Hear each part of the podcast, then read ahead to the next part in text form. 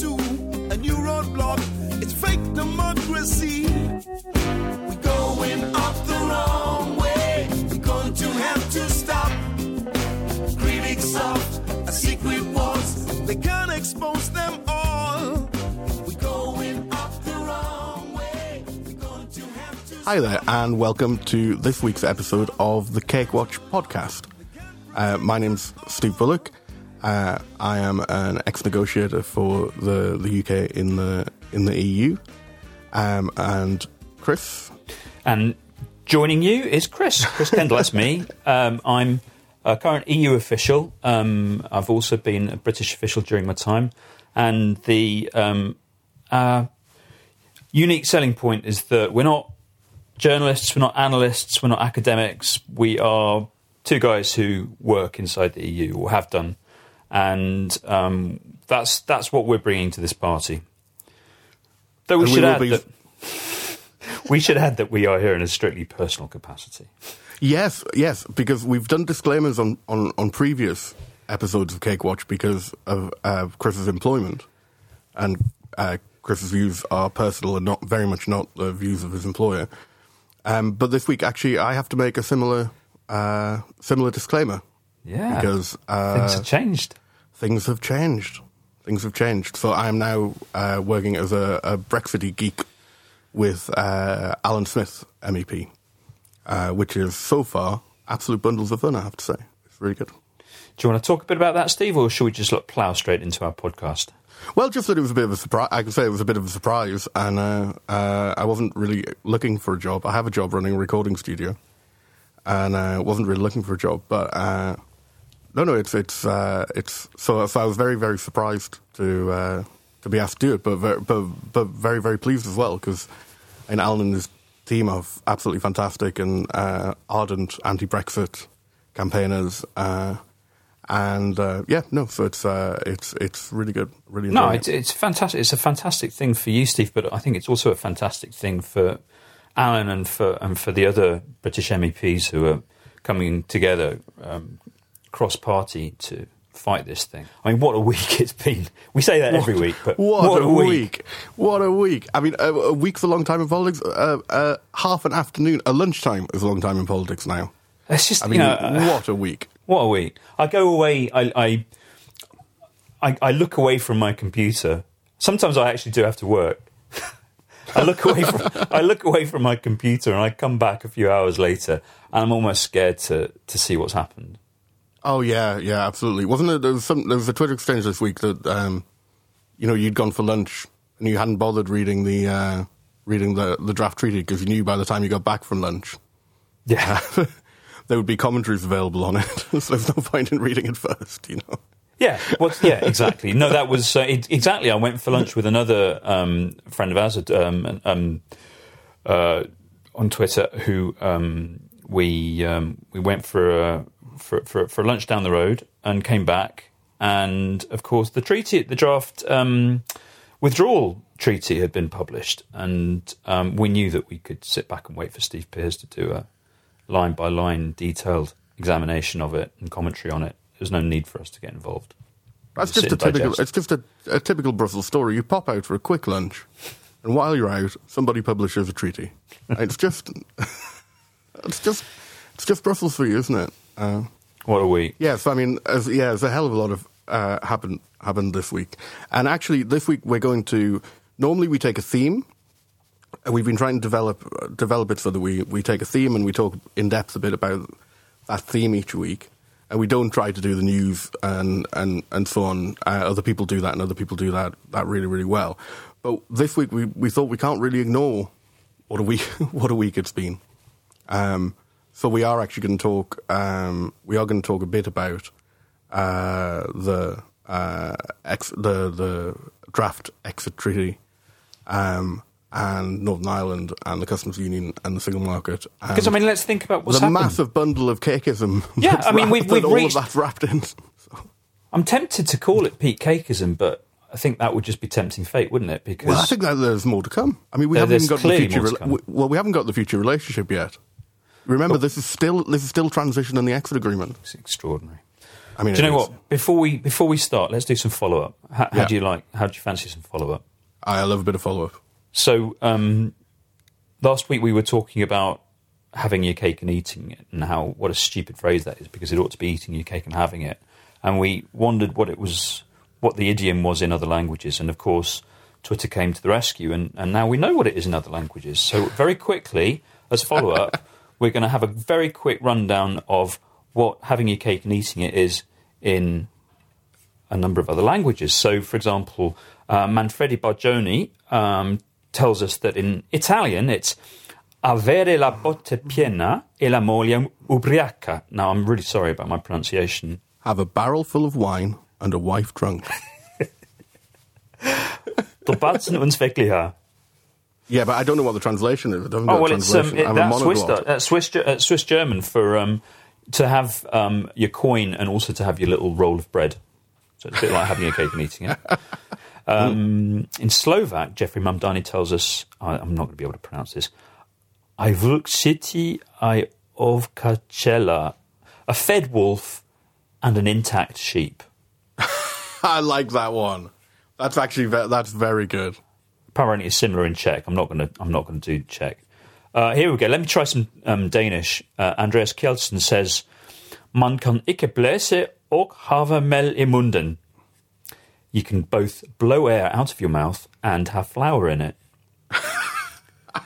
In Spanish, um, it's to be in mass and to ring the bells.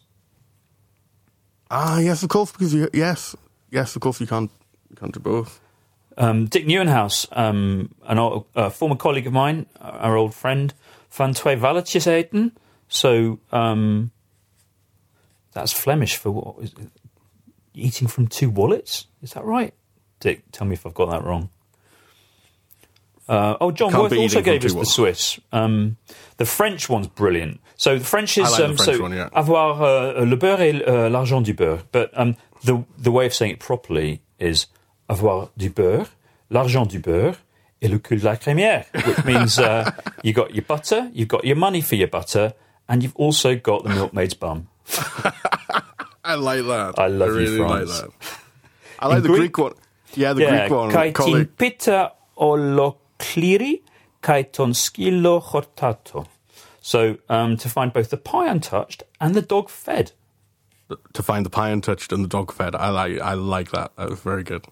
Some more Dutch here. You couldn't need het laken and het geld houden. So you can't have your sheet and keep your money. Can't have ah yes, yeah, Yeah, that's a good so- one as well. Now, okay, There was, so thi- there was this there there was a story from a summit ages ago that uh, somebody was using the phrase "a short sheet on a long bed." But it was, yeah, I remember that one. do you remember that one? But it was somebody with a, a particular accent that meant they were saying it's a short a short shite on a long bed,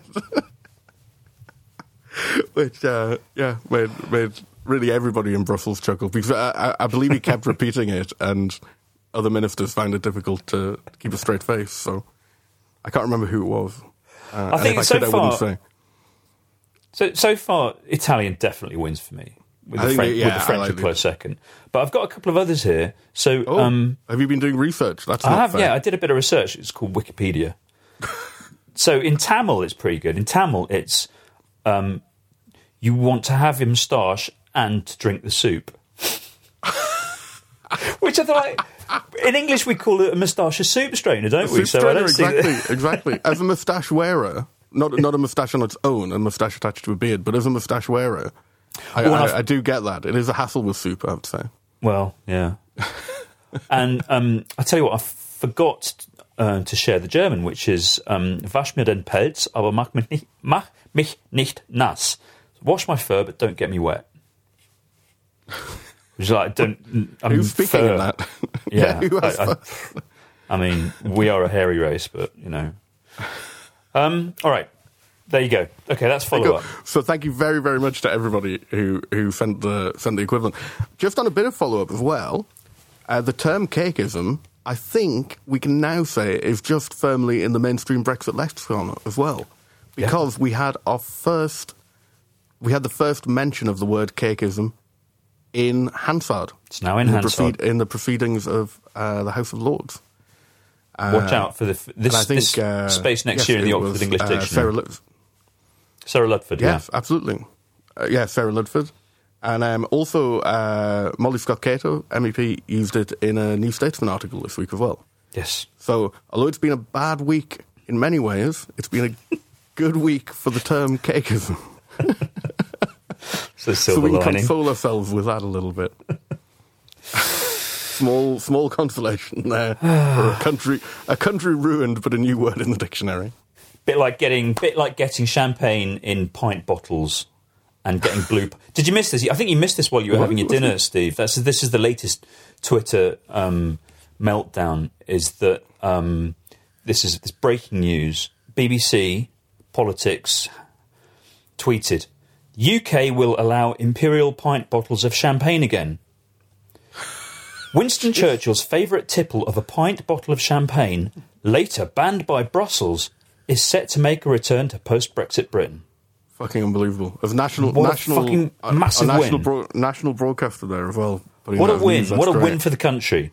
Yeah. Dealing with the country's genuine, real problems. So So we better we better dive in, hadn't we? we better do, we better do the, the you know the actual podcast as well, I suppose. Uh, so what are we what are we going to start with, Chris? I just want to I just want to curl up and hide under my duvet. I, ju- I just don't know what I just don't know where to start. I I, I um, Should we So we- it- we- let's try and let's do. Let's do a brainstorm of all the things we can remember that, that have happened this week. oh my god. First Okay, one. so when did so we had Attacks The- on the Good Friday Agreement. That's the first one. You have the right the, the Brexit ultras attacking attacking the Good Friday Agreement, saying, We had that, it's sh- saying that it's shit anyway. And then we had Boris Johnson er, Boris Johnson's leaked memo no, saying that the government yeah. shouldn't be p- trying to protect a, an uh, an invisible border anyway. Yeah. No, no, but go back even further. We we started the week with the Chequers Cakeism Summit. Which then led to the Corbyn Cakeism s- speech. Yeah, God, I'd even forgotten about I'd forgotten about Chequers. I mean, that's, you know, Yeah, I'd entirely forgotten about Chequers. Oh, good, yeah. I know. It's just. and then Cor- yeah, and then Corbyn, the the so the the the, the central part of Corbyn's very long speech, which mainly wasn't about Brexit, weirdly, um, but Yeah, the, so- the the sort of centerpiece of it was that that Labour have Labour have committed to uh, trying to stay a, in custom, the, a customs union a customs union with Now- zero tariffs and with uh, all sorts of um, delicious bits of red velvet cake, um, where Brussels is going to have absolutely no say and there'll be no court of justice, but they will be in the court. um, It was Well, I'll give it. Well, actually, I think we'll come to that. The dist- sort of distinction between customs union and single market is really important here, and it's important that people understand it. Because actually, on a customs union, he's well, he's right to call it a. Firstly, right to call it a customs Yes. union because on a point of annoying, really annoying geekery, uh, actually, the UK does have to leave the the, cus- the customs union Yeah. that's uh, that's actually non-optional. But I mean, how I took it, what what I've taken it to mean is that they want an arrangement that is identical to the to the customs union. Where it where it falls down is that they've conflated, conflated lots of things that are actually to do with the single market, and that's where the cakeism comes in because yeah, exactly.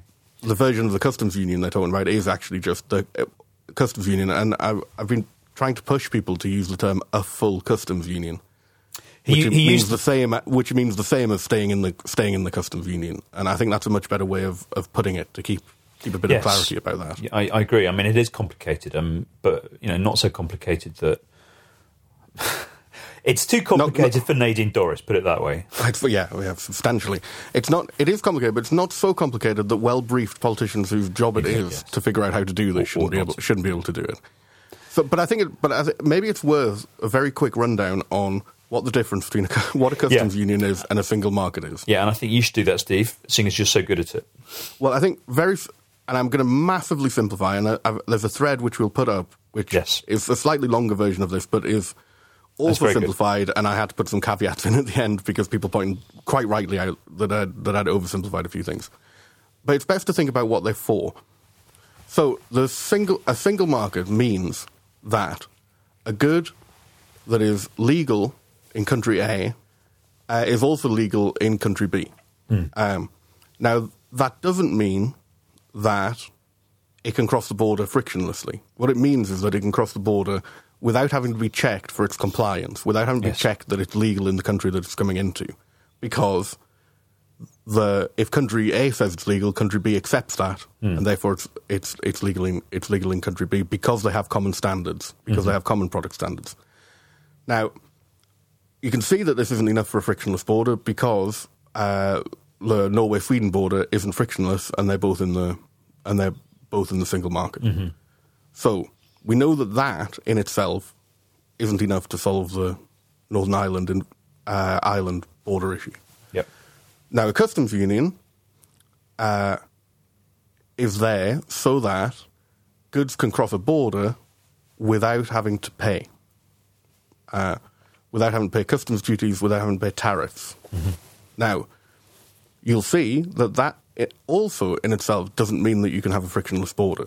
That means that the goods don't have charges placed upon them, but without the single market, goods would still need to be checked for compliance. They'd still need to be checked that they were legal to set, they were legal to be taken into into the other country, and this is why you need to have uh, a, a customs a full customs union and uh, something very close, maybe not entirely, but something very close to the full single market for there to be an entirely frictionless and invisible border. Yeah. Which is what we said all along. Yeah. And you can see from this explanation, hopefully, that if you have an exception, for example, if you have a partial customs union, then that'll reduce the number of checks that you have to do to to uh, to uh, check that nothing's being brought in that should have, that should pay duty on it. But it won't eliminate all of them. And the same goes for a single market. If you have align, alignment in some areas and not others, then you have to check the goods that the goods that are coming through um, are in the category of those that are legal, or in the cat- where there's alignment or or not or not. And this is why you need both, or something close to it. It doesn't have to be called that, and in some ways, actually, which I won't go into, it doesn't have to be quite as absolutely extensive as both, but it has to be pretty close, pretty close to it. Yeah. Um, and that's where I think the Corbyn cakeism comes in. So a commitment to the, the customs union is good. It will make borders less frictiony. We need a what's the word for that? Something with friction. Um, sticky. Less sticky. It will make yeah. It will. It will. So it will reduce friction at borders. So, for example, I mean, to be. So I'm being. I want to be absolutely scrupulously fair here. To be fair, it would help issues around just-in-time, uh, just-in-time supplies to factories and, and, and so on. It, it, certainly would help that, but it doesn't solve the Northern Irish border problem, which is the, uh, which is the essential, the essential problem. Yeah, I think. And then Well- what's propo- and then what he's proposed on the in terms of ali- regulatory alignment, what you call the single market stuff, um, is is cakeist. I mean, it's Yeah. basically that the, the single market should be reformed in the way that Yeah, it's the cherry uh, in, in the way that Labour wanted to be, and then the UK with the Labour government would be able to sign up to it. Yeah. and he's, course, he's, he used the B. He dropped the B word. Bespoke. B word, Bespoke. Yeah, and I mean,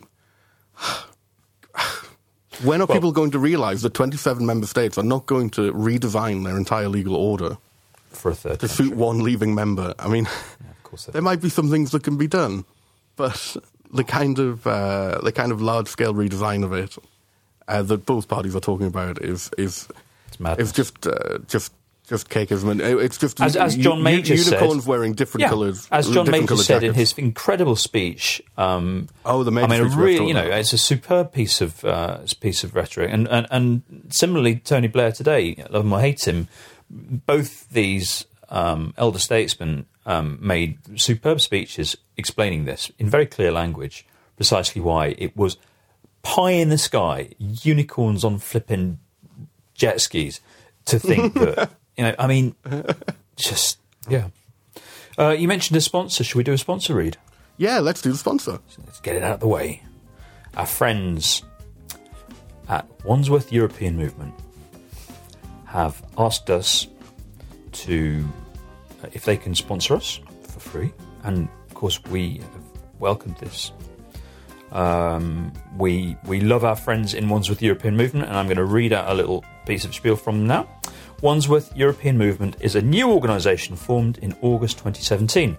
incorporating Wandsworth for Europe, the old Stronger In campaign teams, which reformed in September 2016, and a new wider range of volunteers from across the borough and neighbouring Merton and Wimbledon.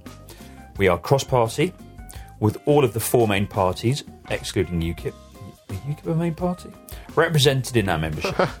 we campaign regularly across the area, holding street stalls, leaflet delivery and design, public meetings, socials, all the usual stuff.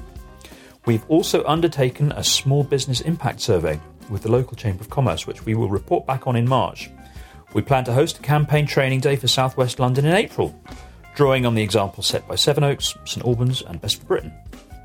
In addition to our regular issues based campaigning, usually following the lead of One Day Without Us, European Movement, Open Britain, etc., we're focused on building a solid campaign organisation that incorporates all the hard earned experience we gathered during the referendum.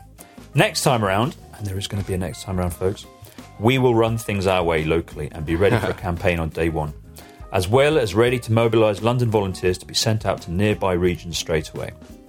We're also focused on supporting neighbouring groups and helping them form where there are none, which is why we're now campaigning in Wimbledon. We went there to support Hammond after his uh, rebellion, I think that should go into inverted commas, and had such a good reception and demand for further activity, we now have uh, local meetings and will go back regularly. Find out more via our Facebook page or http colon slash slash www.wandsworth.eu. That's wandsworth.eu. EU. All right, thanks, guys. Thank you so much. We um, would very much welcome um, similar uh, sponsor reads from local groups in the UK. We're really keen to um, bring um, attention to the fantastic work that you're doing. Wandsworth has a place very close to our hearts because, of course, Wandsworth is right next to Lambeth, and Lambeth has to deal with Kate Hoey. Oh, Kate Hoey, MP for Vauxhall, UKIP MP for Vauxhall, UKIP MP, yeah. and somebody who is not welcome in our podcast. No, no. Actually, we've managed to avoid mentioning it so far in sort of And, and let's never three or four hours of podcasting, and I'd, I'd, I'd hope that was I'd hope that was going to go on a bit. But And there you go. That's Wandsworth the European Movement. Thanks, thank, thanks, um, thanks, guys. We're very happy to read that out, and we'd love And to if- do similar similar things for. exactly, if you groups. if, if you're involved in a group um, and you'd like us to, this is uh, for, we didn't mention that its sponsorship is free of Cake Watch. um, so even i- even if it's not very good advertising, it's extremely good value advertising. yeah, you can't argue with free. you can't argue with free. Um, but we particularly, I, I'm actually particularly happy that we've got lo- that we had local groups on because there's a, there's an awful lot of them about, Yeah. and I think uh, there's also a lot of discussion about whether you need a, you know, whether Remain needs a leader and and all this kind of stuff. And actually, I think the the, the explosion of local groups um, actually shows it doesn't. It needs it need, needs help and coordination and so on, but it doesn't need leaders. Actually, it needs local groups who know uh, who know their locality and who know the people um, to go and talk to people. And I think it's really, I think it's really fantastic. So, uh, uh, no group too small for our sponsorship, absolutely, or too local. There's no such thing as too local. So, So- moving on with the week, what is uh, what was next? So we don't. So we, we, we had the Chequers cakeism. We had the, the Corbyn cakeism. Um, we had the you wanna say uh, Good Friday Chequers? What- agreement. What what was Chequers? Oh God! So, well, it, it was the grand effort by Her Majesty's government to resolve their internal differences and bickering, and come up with a concept for what it is that Britain wants from Brexit. and did they manage that? Well, no. What they And came how up did with, that go? What was it? What was it? It was. It was. Was it managed? It wasn't managed decline, though. Well, it was managed decline. It was. It was managed. was ambitious, managed divergence, wasn't it, or something like that? managed, di- yeah, managed divergence. Oh, it was just the most so apparently, yeah. So you have three basket cases. Hang on, Yes. no, hang on, that's not right. you have, what it was was the usual thing, um, Steve, of um, devoting all of their energy and resources into negotiating with themselves and coming up with um, an epic fudge that meant that nobody had to give any ground and that they're no they're no further along. But it was absolutely guaranteed not to be accepted Yeah. by the negotiating partners in any respect. Yeah. paying zero interest and zero attention to what the other side need or want or can have, um, and thinking only in terms of papering over their own differences. Yeah. Yeah. So what they came up with was this just masterpiece of fudge, which is It's the three baskets, isn't it? It's the Um, yeah. three baskets, and yeah. So uh, they came up with three. Ba- they found out that there was there was three baskets, but they're exclusively full of non-existent cake and unicorn shit. so there's the um, there's the basket of stuff where they'd like to have EU convergence and regulation. Um, thanks very much. Yeah, no, that's fine. We're quite happy to stick with EU rules, rules and all of this stuff because that'll help. That'll help us because Yeah. we need that. And then there's this whole other basket of stuff where we don't want any kind of EU involvement at all because No. that'll help us. And you know, Yeah, we don't then want there's any the of third. that. Then there's the third basket of where we'll sort of, you know, we'll have sort of mutual recognition. We'll do our thing, you do your thing, and it'll be fine. I mean, it, it, it's completely disregarding the entire philosophy and principles behind the single market and why it is what it is. But it's Um, also but it's also saying where we gain, where we, your future economic competitor, gain an advan- a comparative advantage, we'll do it, and where we gain a comparative advantage from not doing it, we won't do it. It's And, unbelievable. and I expect the people sitting across the table from them to go, "Oh yeah, that'll be fine. Yeah, totally. Everyone Yeah, will wear yeah, that." No, we um, it's such a cunning plan that we didn't notice any of the implications of that. I mean, geez, oh guys, 18, just astonishing. 18 months you've been working on it, and that's the best that you can come up with, really. But it, it, it's the it's the logical conclusion to which you come when you are this exceptionalist, transactionalist. um, the, the the way in which Whitehall and Westminster have been thinking for decades now is it all leads here. It all leads to this place where you have your cake and you eat it. it it's all us, us, us, me, me, me. We get what we want. Yeah, absolutely. Yeah, completely. li- with I mean, with with total. It's one thing. It's one thing to say, oh yeah, well of course they'll have a different view because you know they have different interests and, and, and so on. That's what negotiations are for. That's one thing. That's fine. I don't expect the UK to have the same view as the EU. I mean, that's not what that's not what we're expecting. That's not what you do in a, necessarily do in negotiation. What, what I'd hope for is for them to have some regard for and understanding of it. I mean, this is the, the EU's playing chess, and oh, we can't use that again. We've done that, haven't we? We did that last week. Chess and- chess and snap. that they're playing. that they're playing different games. I mean, and ah, just a We total always- lack of regard for it. We always stick. We always come back to the same thing. We're always going to keep circling round back to the same thing. And yet again, I'm I'm simply going to refer back to the uh, analysis that we both of us did back at the mm, beginning, mm. before negotiations even started, where we said, "Well, look, this is how you run a negotiation, and this is how you get to a decent outcome." Now, there was a very good.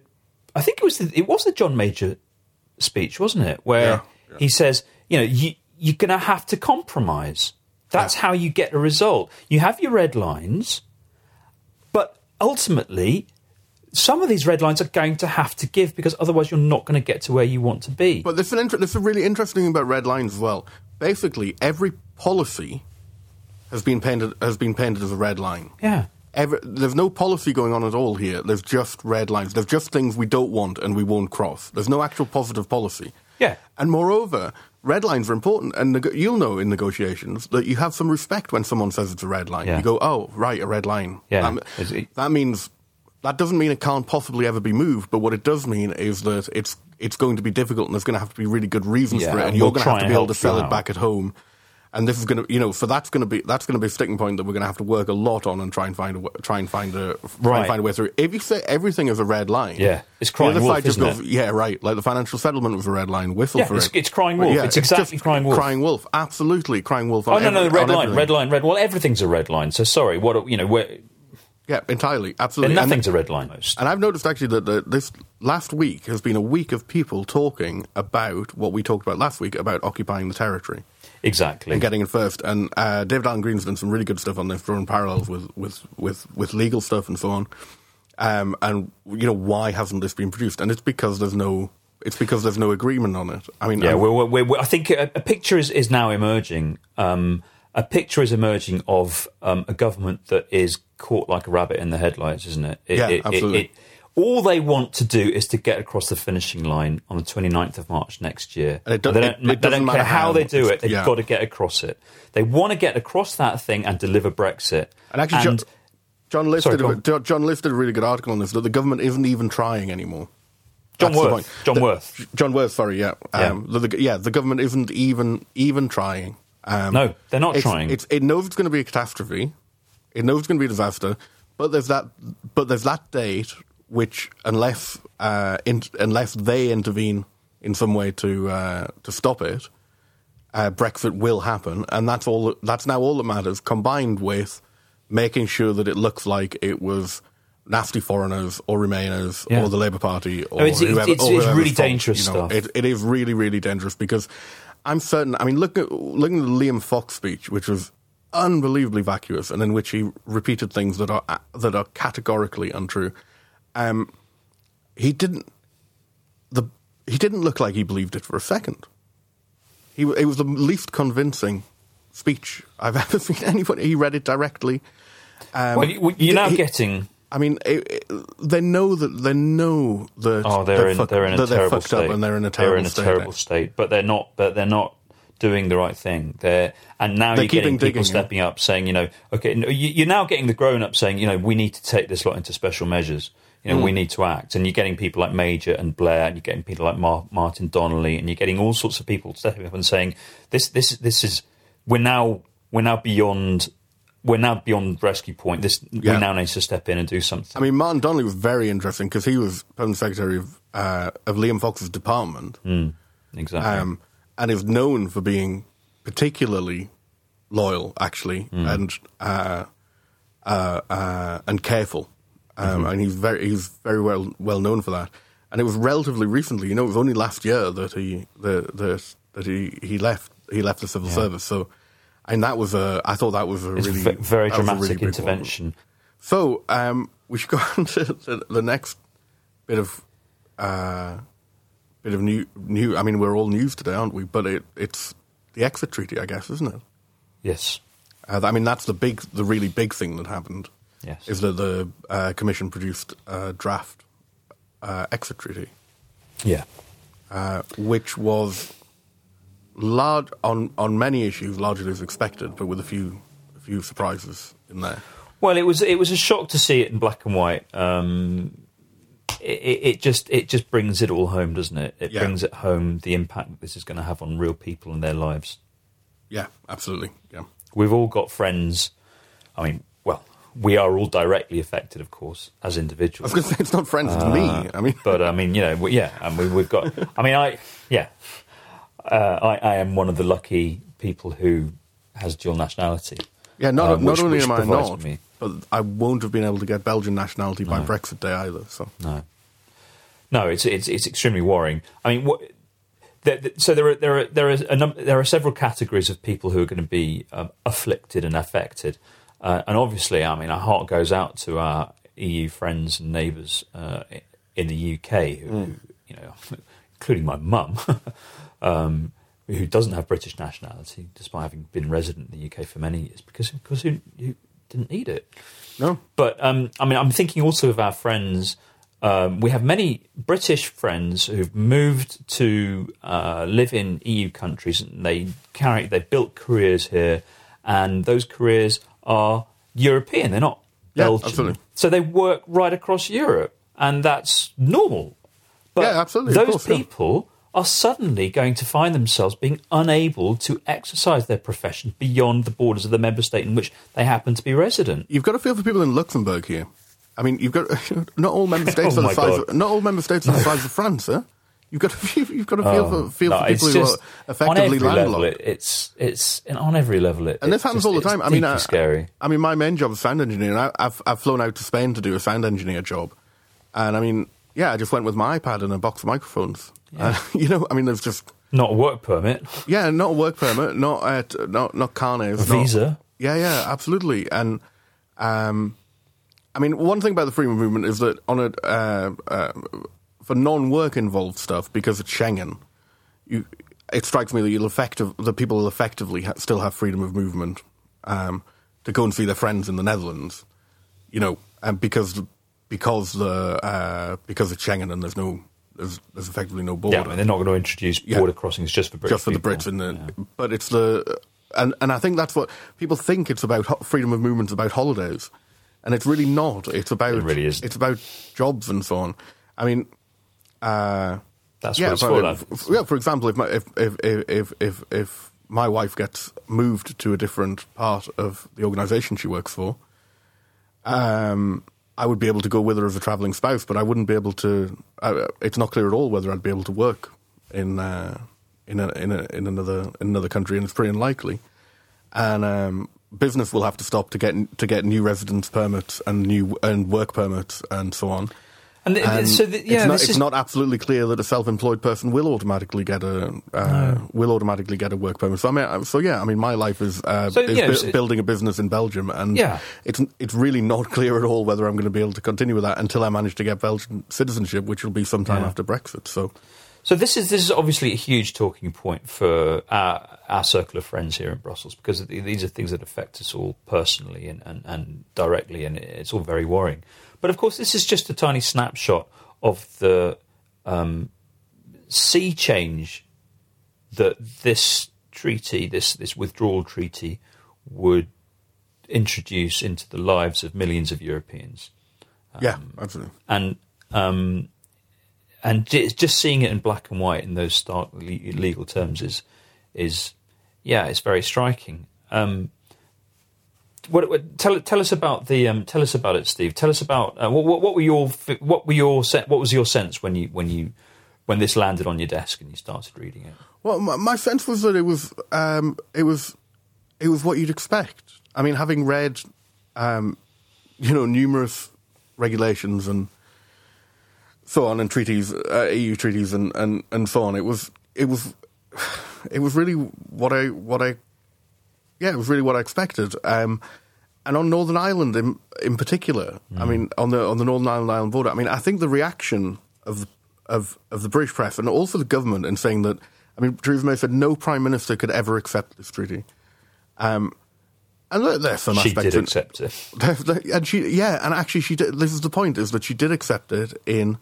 Um, hang on, and I actually got. I've, I've got this in front of me on the eighth of December, 2017. She, uh, she, she accepted it, particularly uh, the, the the the parts on parts on the the, bo- the the border issue. Yeah. So very briefly on the bo- very briefly on the border issue, what's happened here can be summed up as follows: is that uh, the UK said that there were two options for uh, to to avoid a, a, a border uh, for the, to maintain an invisible border on the border between Ireland and Northern Ireland, which is absolutely central to uh, to the continuation of the of the Good Friday Agreement. It's absolute, everybody agrees this is absolutely central to it. Um, even those who are against the Good Friday Agreement agree that this that, that is actually uh, important to it.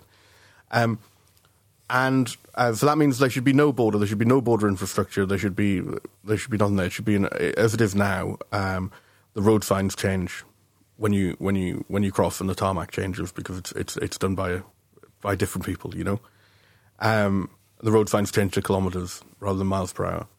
Um, so the the two options for this were that we could do it as part of the future relationship. It'll be grand. It'll be fine. There's no problem with that because we're going to get this bespoke relationship. Um, so I'm sure that'll all be fine.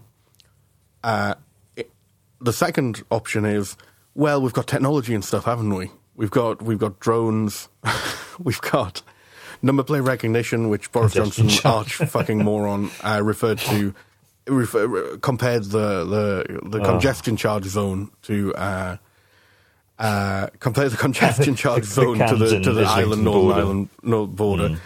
Um, so that'll be grand. So we'll be able to come to some. Te- we'll, there'll be a way we can do it with technology. And actually, there, there are many ways in which technology helps helps borders. I mean, I used to work on Ukraine, and we did a little bit of work on. Well, I, I was involved just a little bit in work done on facilitating border border border crossing and so on. And there's X-rays and there's lots of things. But you need infrastructure to do that. There has to be some infrastructure. Um, so uh, this is widely regarded as sort of uh, dr- yeah unicorns flying on drones is the best way it's been put that I, that I've heard.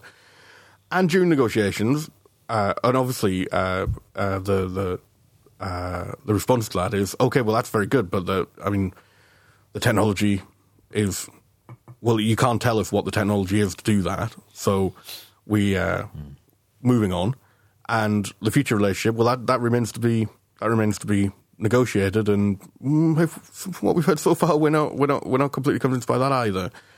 So they so they agreed that there would be a uh, in in uh, the phase one agreement in December. They agreed that there would be a backstop option, which would be essentially not quite, but essentially uh, Northern Ireland remaining in the uh, uh, customs union and to a very large extent the single single market. I think actually not completely. It's fair to say, but to a very very large extent uh, in the in the single market, having uh, regulatory regulatory alignment in every area, relevant area, which is almost every area. there are one or two that, that, that potentially aren't, but it's it's almost every area. So, um, so this is the agreement that was made. So, in the interim, true to form, the UK has failed to occupy the territory. It's Yep. failed to produce uh, proposals of its own for how options one and two could be done. It's failed to say what it wants from a future relationship. They're still arguing with themselves about that. We know there'll be uh, this will actually be this will go out after I think uh, Theresa May's speech, which will be tomorrow, but uh, which everybody assumes is going to say the same thing anyway. Um, and uh, there didn't there haven't been any proposals on how the technology could be done and what technology would be needed and, and so on. There were a few in an earlier paper which were uh, which every expert said was was was was, was nonsense. So so when they've done the treaty, they've said, okay, so in the absence of any agreement on options one and two, option three will go into force. So when we do this, so when we do the draft treaty, we'll do option, we'll put option three in the draft treaty. Actually, with the proviso that and it, this is in, this is this will apply unless there's another unless there's another agreement. Um, and the reason that that's been, I mean, I, I, I really don't. So that's in line with that's entirely in line with what was agreed in in December. And in fact, options one and two could have been included in the treaty had in the draft treaty had the UK come with any proposals for it. What's been focused on is the the commission is pushing for this last. The commission is and the EU twenty seven are pushing for option three because they're trying to annex Northern Ireland into the into the EU and they're trying to bring down the constitutional order of the UK and they're trying to bring down the government. Um, and and there's been a what I have to say is absolutely coordinated attack from the right wing press, which is they've been saying such close things and repeating each other so much that I, it looks so like they're reading from a, a script. It's it, it's not true. So this has been greeted with absolute outrage, and I mean, there's so much outrage around uh, around Brexit anyway. But I mean, this has really kicked up to a to a remarkable level. I mean, talking about the EU trying to annex Northern Ireland. I mean, Astonishing, what isn't it? f- what the fuck are you talking But about? it, it, you- I mean, it, it simply beyond- speaks to their agenda. It, it's it's their Yeah. framing. It, it, it, it's it's all the framing that we were talking about. It, it they they have abandoned the terrain to the EU. They have refused to present themselves for battle, if you like, if you want to use these Yeah. uh, martial uh, analogies, which I don't think is very appropriate. But they've basically refused to um, engage the enemy. They've simply stood back and allowed the enemy to occupy uh, the terrain. And they've li- and but they've done having it- done that, But they've They've- done it in line with the agreement. I mean, this is in, entirely in line with the, the agreement. Exactly, Steve. What happened? We, this is exactly as we predicted would happen last December. Yeah, when yeah. when we heard what the agreement had had been, we all said, "Well, this this this means customs union single market." Yeah, absolutely. They've just we did, conceded we did a soft literally all Brexit. say that. Yeah. They've that this is it. It's a so- that's it. It's a it's a customs union single market soft Brexit unless they renege or fudge. And of course, Because we know- almost because- certainly what they'll do because that's because what what's been shown so up far. here is that there was a, there's a bluff on one and two. If the So- we we know there's no other way to do it. So one and two one and two are a bluff. Yeah. And at a certain point, that bluff has to be called, and the bluff Exactly, and, and, and the, and EU has had to call it. They've They- had to call the it EU because like, otherwise it can't. Yeah, we, there's no way we can progress unless we call you bluff. We have to call you bluff. So sorry, sorry, UK. Time, time's up. time's now up, you need yeah. to you need you need to step up. And if it wasn't a bluff, come forward now with the proposals. Yeah. Publish the And proposals now, now, the and we'll flip, response- and we'll flip and we'll flip them into the and we'll we'll redraft it. Yeah. I mean, there was even you know, um, I mean, Barnier was really clear in his press conference. Mm-hmm. I, I've got to stop using clear because when you say clear, this is a poli- this is a yeah yeah. When you say clear, it doesn't mean clear on word. Brexit. I shouldn't be saying yeah. that. Barnier said, come with if if you. We don't, you know, we don't. We're not insisting on on option three. It's that we we, we haven't seen anything on option one Yeah, and two. exactly. It's for you to step up and do it. But rather than step up and do it, what they've done, what they've done, rather than step up and and and and, and engage and and do what is their responsibility and the duty to do, um, they have gone the other route, which is to, um, as you say, start throwing around accusations of annexation and all sorts of. Uh, and, and, and, and the Brussels jackboot turning Yeah. us into a colony, and I mean, it, it, we, And my fa- ridiculously hyperbolic language, but exactly the kind of sort of stuff that will trigger the people that they that their base, you know, Absolutely. their base. And, and, and actually, I mean, the the the big thing of the big thing that's it's, very hard to be shocked now. I'm still I'm still I still am shocked by by lots of things. Amazingly, maybe I'm maybe I was naive all these years. I, I thought I wasn't actually, but maybe I'm naive. Um, what the attacks on it that they're trying to subvert the constitutional order of the of the UK. They're trying to force a border into the Sea or force the UK to stay in the customs union and single market. The Article 50 of the it's always Article 50, isn't it? It's always Article 50 of the Phase One agreement says. In the absence of agreed solutions, as set out in the previous paragraph, the United Kingdom will ensure that no new regulatory barriers develop between Northern Ireland and the rest of the United Kingdom, unless, consistent with the 1998 agreement, the Northern Ireland Executive and Assembly agree that dis- distinct arrangements are appropriate for Northern Ireland. In all circumstances, the United Kingdom will continue to ensure the same unfettered access for Northern Ireland's businesses to the whole of the United Kingdom internal market. Firstly, that places no obligations whatsoever on EU27. That paragraph only places obligations on the United Kingdom, and it places an obligation that they will, that the United the, the the solution the United Kingdom agrees to will not have any any ba- any barriers between it and hmm. Northern Ireland. And this was we know why this was put in. This was put in at the behest of the DUP, and actually this should have been an agreement between the DUP and the government, not between the government and the and the EU twenty seven. That's where this has gone. That's where that's absolutely wrong because this places this places no obligations whatsoever on uh, on EU twenty seven here. All of the obligations in that the United Kingdom will ensure that no new regulatory barriers develop. What they've said by agreeing that is, if it's single market for the single market and customs union for Northern Ireland, it's single market and customs union for the UK. And that's why they've gone mental because they fucked Yeah. up. They agreed to something they, they- thought they- was a nice political fudge that would kick it into the long grass for as long as possible, and they wouldn't have to come up with a solution. Well, fudge and they just won't up. fly. And um, so was a great, there was a great one. I mean, some of the stuff that's been, uh, I mean, that- that's been thrown about about this is uh, is really, really, absolutely beyond belief. But I think my favourite one was our friend, our friend Nick Timothy. We like, God, friend uh, Nick the Timothy. Best for Britain's um, Best for- chief donor. Yeah, of Britain's chief fundraiser. Absolutely, every time he opens his mouth, George Soros gives another few hundred grand.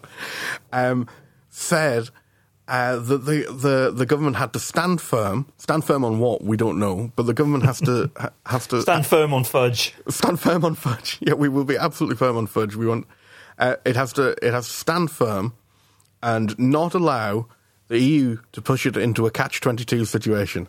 that it has manoeuvred itself into with incredible dexterity. It's absolutely. I mean, accusing the EU of putting them in a catch-22 situation is just absolutely unbelievable.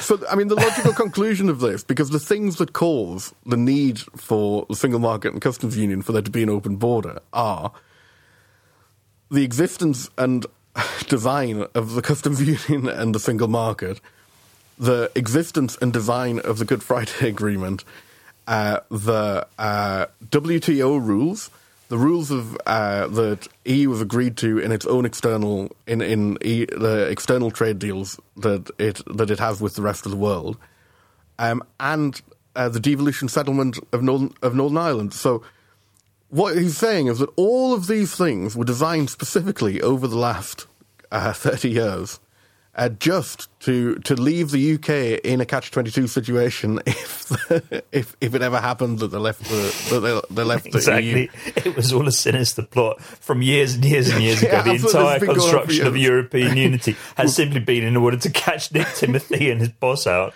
Absolutely, it's all it's all been just in case, just in case this happened. So the, the idea, and and we still have people wandering around uh, TV studios, uh, telling us that uh, it's simple. We, we the EU can put can put a border up if it wants, but we're not going to.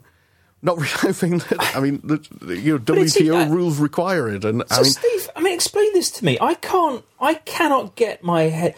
I un, I understand that there might be a few fringe outliers, you know, of of of the UKIP type, um, uh, sort of the Carswells. and I mean, who who who might be so far down their ideological rabbit holes that they uh, have convinced themselves to buy into this stuff. But how does the collective, how does the entire collective political uh, establishment of a country fall for this psychosis? Because it's a psychosis. but you know what? You, well, How? I mean, explain it to. I don't get it. Oh, it's very simple. This is what fucks Brexit. This is the thing that fucks Brexit. This is the thing that's in, that's insoluble anywhere near the UK's red lines. And what is entirely forgotten about is that they, the UK chose these red lines. The UK chose how how if they really cared about the Good Friday Agreement, if they really cared about the border in Northern Ireland, how would you go about if you if you really cared about it and this was happening? Say you can't stop Brexit. You know you're in the position that you have to. You're, you're in a uh, position of making policy for Brexit. One of the things that you look at, one of the considerations when you're making the policy is, shit, we've got this big we've got this big issue on Northern Ireland because this is really on the on the border because this is really this is really important. Good Friday Agreement Agreement's an international treaty. We can't renege on that. So whatever solution we come up with has to work for that. That's how you would do it. And they haven't. They've done it the other way around. They've taken up a policy willfully ignoring the fact that it will have to be a policy that, that can fit it, that can uh, fit into that, and then they've tru- tried to shoe tried to shoehorn it in, Yeah. and it doesn't and it doesn't shoehorn in No, because it wasn't designed to because it's not because it doesn't meet the very basic criteria, and these aren't criteria set by the EU. You know, what really struck me about it is that- saying. Um, well, why when it can be sorted out later? Why do it now? And here we come back to what we've talked about all the way through these podcasts as well about the question of trust and goodwill. If this had all been built on good, trust and goodwill, maybe assurances that it would be taken care of in a future agreement would have been believed. But since it hasn't been, they're they're justifiably they're justifiably on. But again, I, I I return to my point, which is I, I don't understand how thinking, rational, educated, intelligent beings can just succumb to this collective psychosis. I don't. I, it's, I it's don't Brexit at all costs. they recognise they recognise the threat that this issue poses to Brexit. Yeah, but I mean, okay, the redwoods and the bones and so on. Yeah, okay, because they're. But why? You know, why is the the wider political and and, and, and media establishment just uh, signing up to this? I mean, you know, you get people that you would expect to say, okay, you know, so John Major and, and, and Tony Blair and, and- and former senior civil servants are saying, yeah, clearly understand this and saying this isn't going to fly. You're you're you're you're endangering the country. This is extremely dangerous. What you're doing here. But I mean, I I, I still don't really understand why. Because once we've, cro- I I think it's because once we've crossed the Rubicon, once we've started doing it, there's no cost to continuing. It works. It works, and you've got the, you've got the right wing press looking looking like they're reading from a script prepared at the press conference prepared by the number ten press team. Um, Sort of Stockholm. I mean, asking syndrome. these incredibly loaded questions about whether Barnier is trying to bring down the British government Yeah. and, and so on, which is absurd. Yeah. Because actually, from the EU27 point of view, the last thing they want is a change of a change of government and have to start the whole whole fucking thing again. Well, actually. I, I said, well, Um, the difficulty the difficulty is that you know due to How- questions of balance and so on, uh, people see a lot of people see this as re- see this as reality and, and, and can't get past it. And yeah.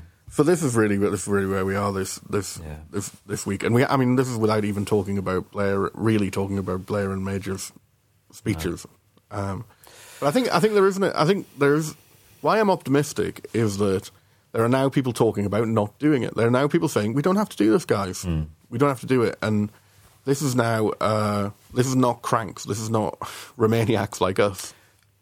M- momentum is building. In, in- the momentum is building. The pressure, the tension's building. You can you can sense that it's all building towards something, and I just hope it's something that it, it- that gives us some release and, and not something even worse. But you just get the sense that it, it's building towards something, don't you?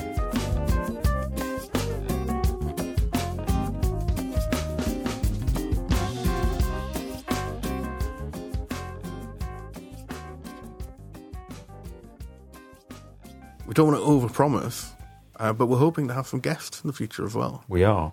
Um, so uh, under wraps. yeah, absolutely. We won't say it all.